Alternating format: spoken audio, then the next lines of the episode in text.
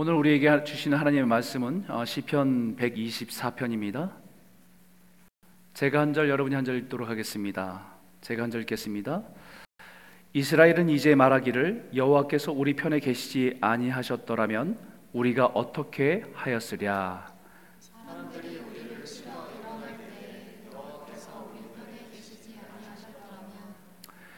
그때 그들의 노여움이 우리에게 맹렬하게 우리를 산채로 삼켰을 것이며 그때 물이 우리를 휩쓸며 시내가 우리 영혼을 삼켰을 것이며 그때 넘치는 물이 우리 영혼을 삼켰을 것이라 할 것이로다. 이에 씹히지 않게 하신 여호와를 찬송할지로다. 우리의 영혼이 사냥꾼의 올무에서 벗어난 새같이 되었나니 올무가 끊어짐으로 우리가 벗어났도다. 우리의 도움은 천지를 지으신 여호와의 이름에 있도다. 아멘. 아, 여러분 저는 가끔 이런 생각을 해봅니다. 아, 만약에 제가 캐나다에 오지 않았다고 한다면 어떻게 되었을까? 아, 그런 생각을 하다가 다시 과거로 돌아가서 만약에 지금의 아내와 결혼을 하지 않았다고 한다면 어떻게 되었을까? 더 과거로 돌아가서 만약에 제가 목사가 되지 않았다고 한다면 지금쯤 뭐 하고 지내고 있을까? 잘 살고는 있을까? 신앙생활은 어, 제대로 하고 있을까? 이런 생각을 하면서 어, 인생의 과거로 한 걸음 한 걸음 어, 도, 돌아보면서 어, 생각하게 되고 깨닫게 되는 것은 한 가지입니다. 그래서 저의 인생의 구비구비에 하나님께서 내 인생에 개입하고 인도해 오셨구나 하는 그 사실 그 하나를 깨닫게 됩니다. 여러분들도 한번 생각해 보시죠. 지금까지 살아온 인생의 여정을 돌아보면서 여러 가지 상황을 만나고 어려운 고난을 통과하고 지내오셨는데 만약에 하나님께서 내 인생에 함께 하지 않으셨다고 한다면 만약에 하나님께서 그때에 나를 지켜주고 도와주시지 않았다고 한다면 어떻게 되었을까요? 저와 여러분의 인생을 되돌아보면서 수많은 일들과 사건과 사고를 지나온 과거를 되짚어 볼 때 정말 주님이 나의 편이 아니셨다고 한다면 주님이 내 곁에서 함께 해주시지 않았다고 한다면 어떤 일이 일어났을까? 아마 생각해 보면 볼수록 아, 끔찍하다 생각될 겁니다. 오늘 124편의 저자인 다윗도 성전에 올라가면서 고백하기를 이렇게 고백합니다. 이스라엘은 이제 말하기를 여호와께서 우리 편에 계시지 아니하셨더라면 우리가 어떻게 하였으랴. 이제 말하기를 여호와 하나님이 우리 편에 계시지 아니하셨더라면 우리가 어떻게 되었을까? 지나온 역사 속에서 하나님께서 우리를 인도해 주지 않았다고 한다면 지금 우리는 어떻게 되었을까? 이 땅에 이스라엘이란 나라가 존재하기는 했을까? 생각만 해도 어, 끔찍한 것이고 어, 상상만 해도 어, 끔찍한 것입니다. 그런데 이제는 분명히 말할 수 있다는 것입니다. 뭘 분명히 말할 수 있냐면요. 여호와께서 우리 편에서 우리와 함께 동행하여 우리를 인도해 오셨다는 사실을 고백할 수 있다는 것입니다. 이제는 말하기를, 이제는 말하기를, 이 말이 포함하고 있는 의미는 반대로 그때에는 정확하게 말할 수 없었다는 것입니다. 그때에는 잘 보이지 않았다는 것입니다. 그때에는 잘 몰랐다는 것입니다. 그러나 지금 분명하게 고백할 수 있는 것은 그때에도 하나님께서 우리 편에서 선한 길로 우리를 인도하고 계셨다는 것을 이제는 분명하게 말할 수 있다는 것입니다.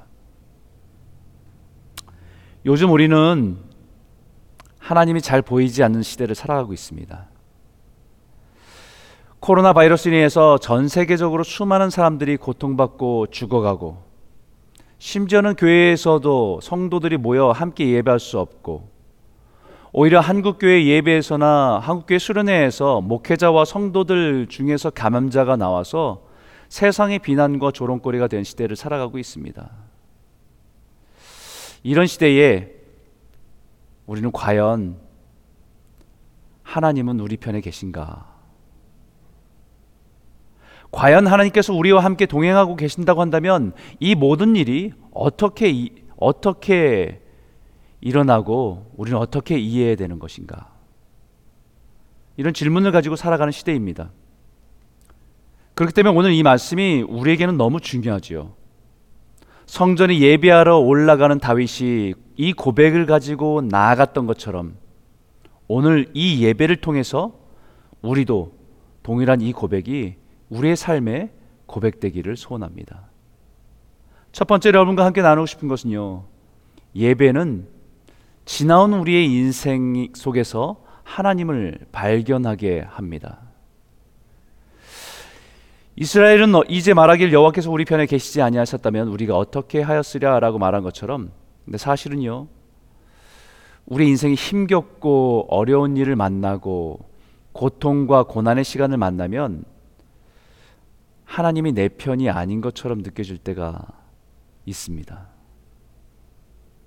아니 적어도 과연 하나님이 내 편에서 지금 나와 함께 하시는 것인가라고 하는 질문을 가지고 있을 때가 더 많았던 것 같습니다. 내가 생각하지 못한 내 인생에 갑작스럽게 찾아온 고난 앞에서 과연 하나님은 어디에 계신가?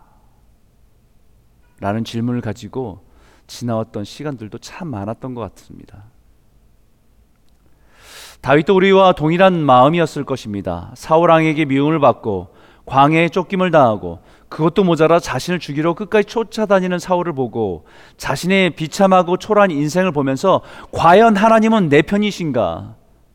오히려 사울 편에 서서 그를 돕고 계신 것은 아닌가라고 하는 수많은 의문과 혼돈 속에서 걸어왔습니다. 그래서 다른, 다른 시편에서 다윗은 이렇게 고백하지요. 여호와여 어느 때까지니까 나를 영원히 잊으시나이까 주의 얼굴을 나에게서 어느 때까지 숨기시겠나이까 하나님 언제까지입니까? 도대체 어느 어디에 계신 것입니까? 하나님 지금 나의 부르짖음은 듣고 계신 것입니까? 라는 그렇게 소리치며 부르짖던 다윗이 이제는 성전에 올라가면서 분명하게 외칠 수 있는 것이 이제는 말하기를 여호와께서 우리 편에 계시지 아니하셨다고 한다면 우리가 어떻게 하였으랴 분명히 말할 수 있다는 것이지요. 인생의 시간들을 다 뒤집어서 뒤돌아서 보니까 분명하게 보이는 것이 하나님의 손길과 하나님의 은혜라는 것입니다. 그렇기 때문에 이제는 이제는 하나님이 우리와 함께 하셨다. 하나님이 내 편에서 변함없이 나를 도우시고 인도하셨다라고 말할 수 있지만 사실 그때는 잘 몰랐다는 것입니다.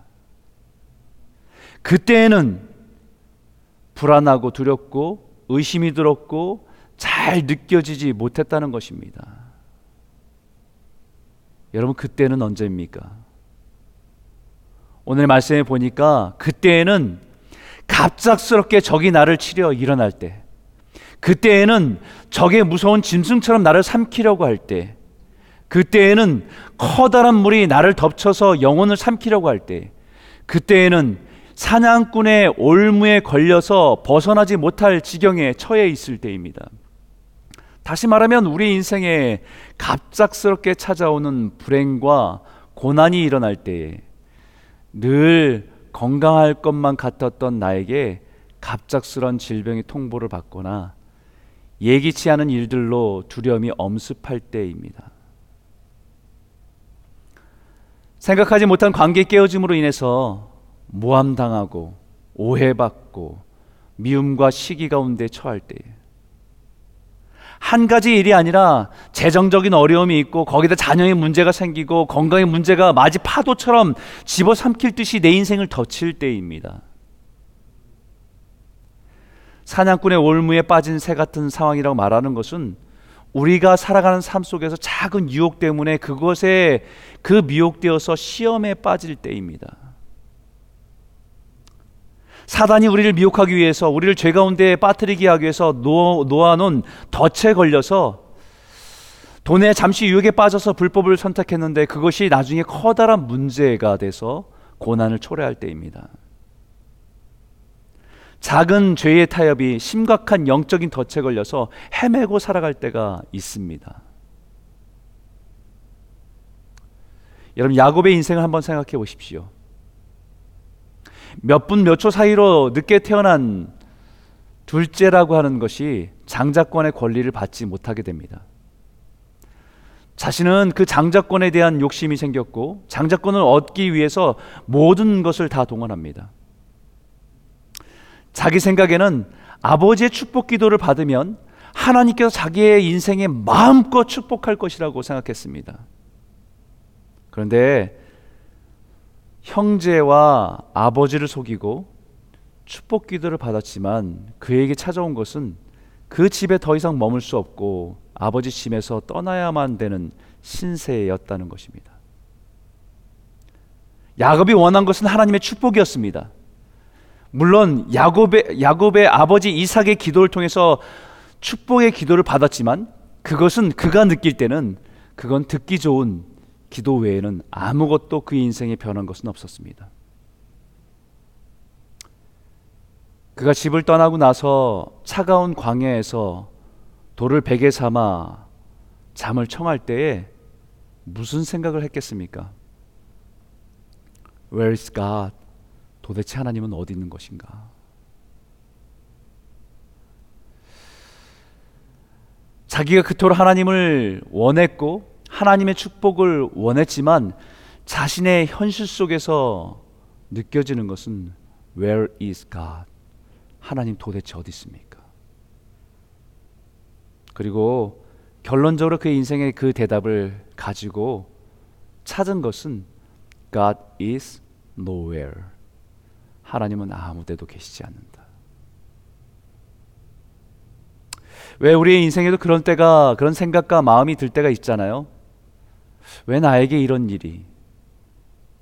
왜 우리 가정에 우리 자녀에게 열심히 교회 다니고 신앙생활하고 믿음으로 살아가려고 하는데 하나님이 계신다고 한다면 왜 이런 일이? 하나님은 도대체 어디 계시는 건가?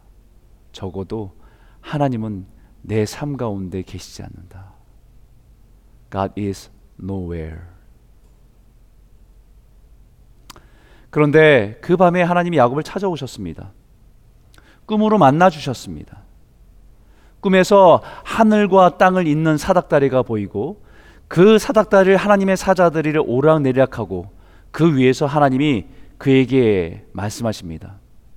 나는 아브라함의 하나님, 이삭의 하나님이다. 내 할아버지 아버지에게 약속한 대로 내가 누워 있는 땅을 너와 내 자손에게 주리라. 세상, 세상 모든 족속이 너와 내 자손으로 복을 받으리라. 그래서 내가 어디로 가든지 너를 지켜 함께 하겠다. 결코 떠나지 않겠다라고 하나님이 그에게 찾아오셔서 말씀하십니다. 그러자 야곱이 고백합니다. 야곱이 잠에 깨어 이르되 여호와여 여호와께서 과연 여기 계시거늘 내가 알지 못하였도다. 이에 두려워에 이르되 두렵도다 이곳이여 이것은 다름 아닌 하나님의 집이요 이는 하늘의 문이로다 하고 좀 전까지는 야곱은 God is nowhere 하나님은 어디에도 없다. 그런데 그 밤에 그가 깨달은 것은 무엇입니까? God is now here. 하나님은 여기 계셨구나. 근데 내가 알지 못했구나. 하나님이 여기 계시구나.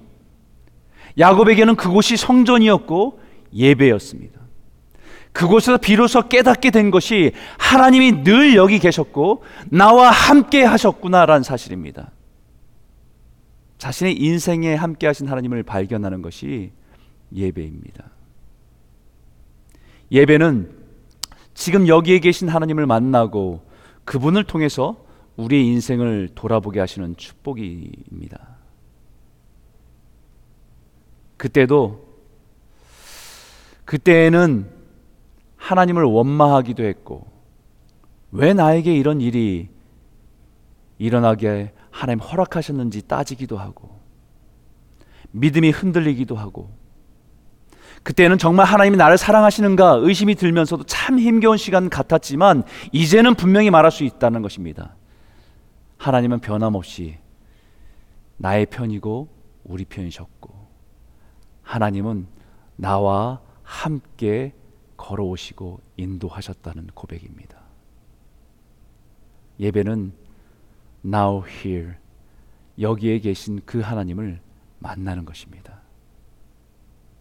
두 번째 예배는 우리가 지금 어느 편에 서 있는지를 보게 하십니다.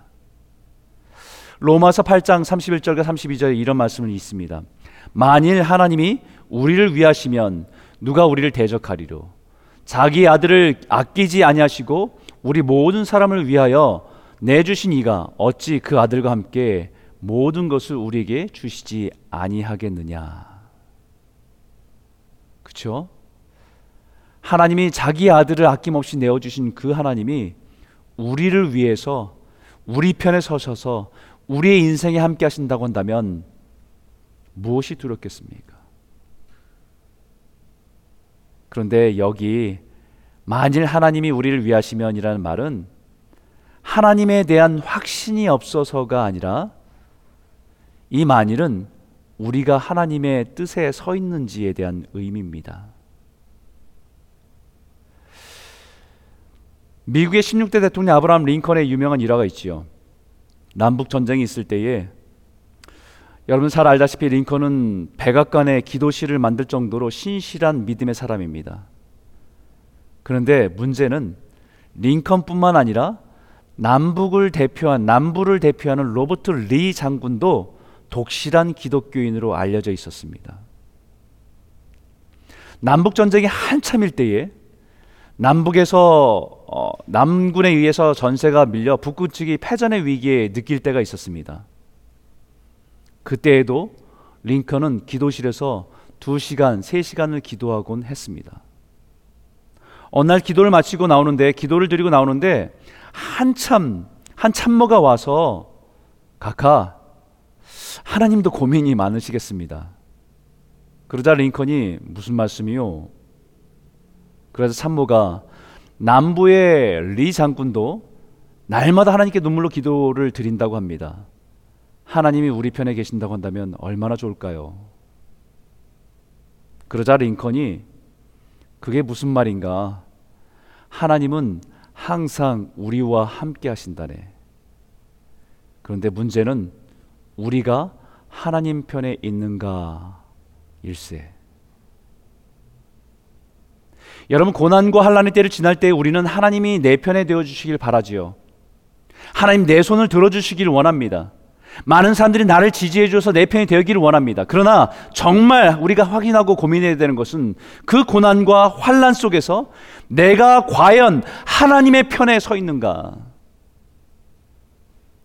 세상과 사람 편에 서 있는가라는 질문입니다. 여러분 여호수아가 모세가 죽고 나서 이스라엘의 지도자가 됐을 때에 참 불안했습니다. 두려웠습니다. 가난 땅을 정복해야 되는 커다란 숙제가 놓여 있고 위대한 지도자는 없는 상태입니다. 두렵고 떨리는 수많은 걱정과 근심이 압도할 때 앞에는 여리고성이 떡하니 버티고 있을 때입니다. 그렇다고 변변한 무기를 갖추지 못한 이스라엘 데리고 그 여리고성을 정복해야 되는데 너무 막막합니다. 그때에 눈앞에 갑자기 칼을 손에 들고 있는 한 사람이 나타났습니다. 너무 깜짝 놀랐어요. 그리고는 그 사람에게 이렇게 말합니다. 너는 우리를 위하느냐? 우리의 적을 위하느냐? 우리 편이냐? 아니냐라는 거죠. 아군이냐 적군이냐라고 묻는 것입니다. 그때 그가 대답합니다. 나는 여호와의 군대 대장으로 지금 왔느니라. 그리고 이렇게 말씀합니다. 여호수아의 군대 대장이 여호수아에게 이르시되 내 발에서 신을 벗으라. 내가 선 곳은 거룩하니라 하니 여호수아가 그대로 행하니라. 여러분 하나님은 언제나 나의 편이란 확신과 함께 우리가 반드시 가지고 있어야 될 질문은 나는 과연 하나님 편에 서 있는가라는 질문입니다. 내 편인가? 네 편인가? 근데 그거보다 더 중요한 것은 내 신을 벗고 하나님의 말씀 앞에 서는 것 그것이 예배입니다. 예배는 내 생각과 내 경험과 내 지식과 내 논리와 내 이념과 내 주장들을 다 내려놓고 하나님 앞에서 나에게 말씀하시는 그 하나님의 음성 앞에서 우리가 겸손하게 엎드려 나아가는 자리가 예배입니다. 여러분 사람은 누구나 다 어려움을 만나면 예민해집니다. 그 예민함이 주변에 있는 사람들을 볼 때 내 편인지 아닌지를 확인하고 싶어집니다. 여러분 코로나로 인해서 사람들은 두려움과 불안이 점점 서로를 네 편, 내 편으로 나누고 있습니다. 피부색으로 나누고 이념으로 나누고 보수와 진보로 나누고 민족으로 나누고 지역으로 나누고 직업군으로 나누고 내 편, 네 편을 나누고 아군과 적군을 만듭니다. 그런 갈등 속에서 우리는 늘 하나님이 내 편이기를 원합니다. 그런데 예배는 우리의 모든 것을 내려놓고 하나님의 거룩한 성소 앞에 내 신을 벗고 하나님이 우리에게 말씀하시는 것이 무엇인지를 듣고 순종하기 위해 서 있는 자리가 예배입니다. 우리의 날마다 예배가 우리의 어떤 두려움으로 인한 편 나누기가 아니라 내가 원하는 것을 바라는 것을 이루기가 아니라 하나님이 원하신 것을 듣고 그 길에 순종의 길로 나아가는 저와 여러분 모두가 되시길 주의 이름으로 축원합니다. 세 번째는 예배를 통해서 과거와 미래를 이어주는 믿음의 다리를 걷게 하신다는 거지요. 이 말이 무슨 말이냐면요. 지금 그런 우리가 그때와 지금 사이를 살아가고 있는 거잖아요. 과거를 돌아보면서 하나님의 도우심을 기억하고 감사함으로 고백할 수 있지만 지금 또 다시 어려움을 만나고 나면 만나는 고난을 지나간다고 한다면 우리는 어떻게 해야 어떻게 해야 하는가? 거기에 대한 답은 시편 127편에 있습니다. 눈물을 흘리며 씨를 뿌리는 자는 기쁨으로 거두리로다. 울며 씨를 뿌리러 나가는 자는 반드시 기쁨으로 그 곡식단을 가지고 돌아오리라.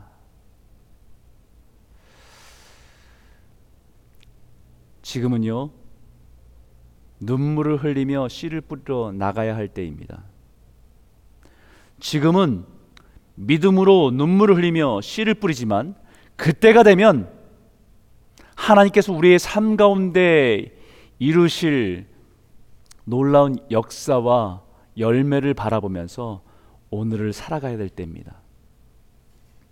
신앙은 오늘을 통해서 과거를 해석해서 하나님이 우리 함께 하셨다는 것 고백하는 것도 너무 중요하지만 신앙은 미래를 소망으로 바라보면서 오늘을 살아가는 것 동안 너무 중요한 것이지요. 어렵고 힘든 고난의 시간이 지나고 지나온 과거를 돌아보면서 이제는 말할 수 있다. 그때는 잘 몰랐지만 그때는 잘 보이지 않았지만 이제는 분명히 말할 수 있다라고 고백하며 하나님께서 함께 하셨음을 고백할 수 있는 것도 신앙의 굉장히 중요한 부분입니다. 하지만 그런 고백이 있다고 한다면 이제 우리의 인생에 다가오는 어려움과 고난 가운데 믿음으로 살아가야 한다는 말입니다. 고난과 어려움의 시간을 믿음으로 통과해 낸다는 것은 결코 쉬운 일은 아니지만 믿음으로 건너야 할 인생의 다리요 믿음의 다리입니다. 그래서 성전에 올라가 예배를 통해서 하나님을 바라보고 오늘이 아무리 힘겹고 눈물을 가리고 지치고 힘겨운 하루하루의 삶이라 할지라도 눈물을 흘리며 믿음의 씨를 뿌리러 나가는 것이 신앙입니다. 눈물을 흘리며 기도의 씨를 뿌리러 나가는 것입니다. 눈물을 흘리며 섬김의 자리에 서는 것입니다. 눈물을 흘리며 믿음으로 살아내는 것입니다. 그래야 그때가 되면 하나님께서 우리의 삶을 통해서 맺게 하시는 열매를 보게 하실 것입니다. 한여름의 뜨거운 여름에 수고한 농부가 가을의 풍성한 열매를 보고 기쁨으로 보상받듯이 우리의 인생에 주님이 인도하심을 따라서 믿음으로 살은 것이 그날에 그때가 되면 기쁨으로 채우게 하실 날을 보게 하실 것입니다. 코로나로 인해서 우리의 모든 삶이 불안해졌습니다. 우리의 신앙마저 흔들어 놓고 있습니다. 하나님에 대한 믿음 또한 흔들리는 시대입니다. 그러나 이러한 불투명한 시대를 믿음으로 잘 건너시기를 소원합니다.